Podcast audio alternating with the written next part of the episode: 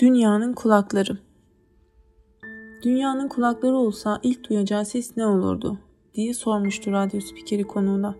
Ya da tüm, tüm dinleyicilere mi sormuştu? Ayırt edemedi kadın. Ya da sorunun muhatabı direkt kendisi miydi? Belki de spikeri sadece kadın duyuyordu. Sadece kadına sesleniyordu. Merak etme, anlıyorum ben seni diyordu. Belki ve keşke.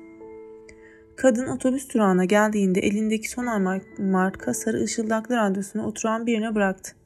Yanına diğer elinde tuttuğu dolma gibi sıkı sıkı sardığı bebeğini dikkatlice oturttu. Zayıflamıştı sanki küçük kızı. Önceden böyle tek eliyle taşıyamazdı. Kendisi de radyosunun ve bebeğinin arasındaki oturağa yerleşti. Çantasından küçük bir kavanoz çıkardı. Kavanozun içindeki çorbadan özenle içirmeye başladı bebeğe. Ya annem diyordu bir taraftan. Sen yedikçe bana gidiyor sanki. Zira bebekler yedikçe, güldükçe, oynadıkça, yaşadıkça hep anneye giderdi. Bebek bir yerse anne iki yerdi. Bebek bir gülse anne kahkahalara boğulurdu. Bebek bir yaşasa do- doyamazdı yaşamaları anne. Dünyadaki tüm insanlar adına yaşardı hayat. Otobüs durağının karşısındaki büfenin küçük penceresinden kafasını uzattı büfeci. Çikolataların, şekerlerin, sakızların üzerine kolunu dikkatlice koyarak köşedeki simitçiye seslendi. Gelmiş yine bizimki. Başıyla duraktaki kadını işaret ediyordu. Kadın kendisine yönelen, bakışları fark edince radyonun sesini yükseltti.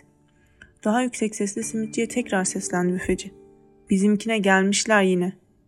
Hemen ardından içindeki kötülükleri püskürten bir kahkaha patlattı. Simitçi mahcup bir gülümseme eşliğinde cevap verdi. Yapma abi yazıktır uğraşma. Ne yazığı lan dedi büfeci. Bize yazık bize. Geldiler çöktüler ülkeye. Şu hale bak. Sonra da delirdim numaralarıyla dolan ortalıkta. Hem bak senden benden zenginler. Dün yoktu elindeki radyo. Kim bilir kimden yürüttü de getirdi. Ne zararı var abi sana? Geliyor oturuyor durağa.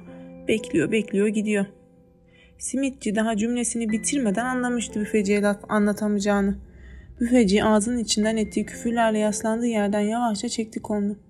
Yavaşça çekti zira çikolatalarına, şekerlerine ve sakızlarına zarar vermek istemiyordu. Bir çikolatayı ezerse almazdı onu müşteri. Bir sakızın kutusu yamulursa yüzüne bakmazdı çocuklar. Elinde kalırdı malları. Daha çok kazanacağına daha az kazanırdı. Kazanırdı ama daha az kazanırdı. Niye daha az kazansın? Enayi miydi? Bu dünya böyle dönüyordu. Çözmüştü olayı. Bu büfe, büfenin arkasına özenle park ettiği arabası, büfenin kepenklerini indirip gecenin soğuğundan buğulanmış kilidi zar zor kilitledikten sonra yorgun argın gittiği evi, eşinin binbir kavga sonucu aldırdığı yeni yemek takımları, bir duvarın yarısını kaplayan televizyonu, sahip olduğu hiçbir şey armut gibi pişip düşmemişti ağzına. Hiçbiri baba parası değildi. Hepsini eşek gibi çalışarak elde etmişti. Çalışmak ne kelime sürünmüştü. O yüzden şimdi öyle önüne gelene acıyarak çarçur edemezdi parasını. İhtiyaç sahibi ise çalışıp giderecekti ihtiyacını. Ona bakarsan bu dünyanın ihtiyacı mı biterdi? Herkes bir yerden ihtiyaç sahibiydi. Simitçinin küçük bir merhamet kırıntısını vicdanı hazmedemeyen büfeci pencereden gelen sesle ekildi. Her zamankinden lütfen. Bu arada bizim mama kabını göremedim. Geçenlerde arka sokaktaki iş merkezinde çalışan bir müşterisi bir mama kabı bırakmıştı büfenin önüne. Neymiş her gün oraya biraz ekmek süt koyacakmış. Neymiş çevrede çok fazla kedi varmış açmış hayvanlar. İyilik böyle bir şeymiş yazıkmış. Bana yazık bana diye söylenmişti o zaman da. Ama ne iyi düşünmüşsünüz demişti müşterisine. Müşteriyi kaybetmek olmazdı tabi. Ama üç gün dayanabildi kedilere. Üç gün dayanabildi kendi dışında herhangi bir varlığa iyilik yapmaya. Hem süt kaç paraydı haberi var mıydı o kadının? Hem o kedilerin pisliklerini kim temizleyecekti? Sormayın valla. Nasıl çocuklar bunlar anlamıyorum. Hayır mama kabından ne istediniz diye açıklamıştı kadına. Gecenin sabaha bağlandığı o günün karanlığında büfenin ışıklarını yakmadan hemen önce ayağına takılıp düşmesine sebep olan mama kabının binbir küfür eşliğinde depoya fırlatan kendisi değilmiş gibi eklemişti. Çok değişti güzel mahallemiz çok. Kafasıyla yine duraktaki kadını gösteriyordu. Radyo spikeri aynı soruyu tekrar ve tekrar soruyordu konuğuna ya da dinleyicilere ya da tüm dünyaya. Dünyanın kulakları olsa ilk duyacağı ses ne olurdu? Duraktaki kadın bebeğine çorba içirmeye devam ediyordu. Bebeğin ağzından çenesine, oradan da kıyafetlerine akıyordu çorba.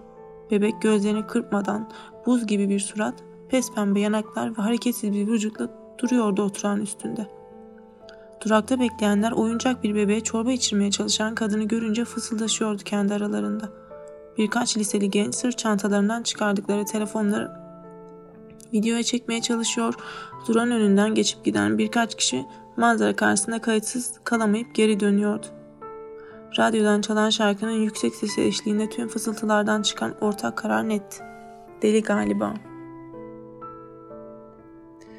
Tüm fısıltılara inat kadın devam ediyordu.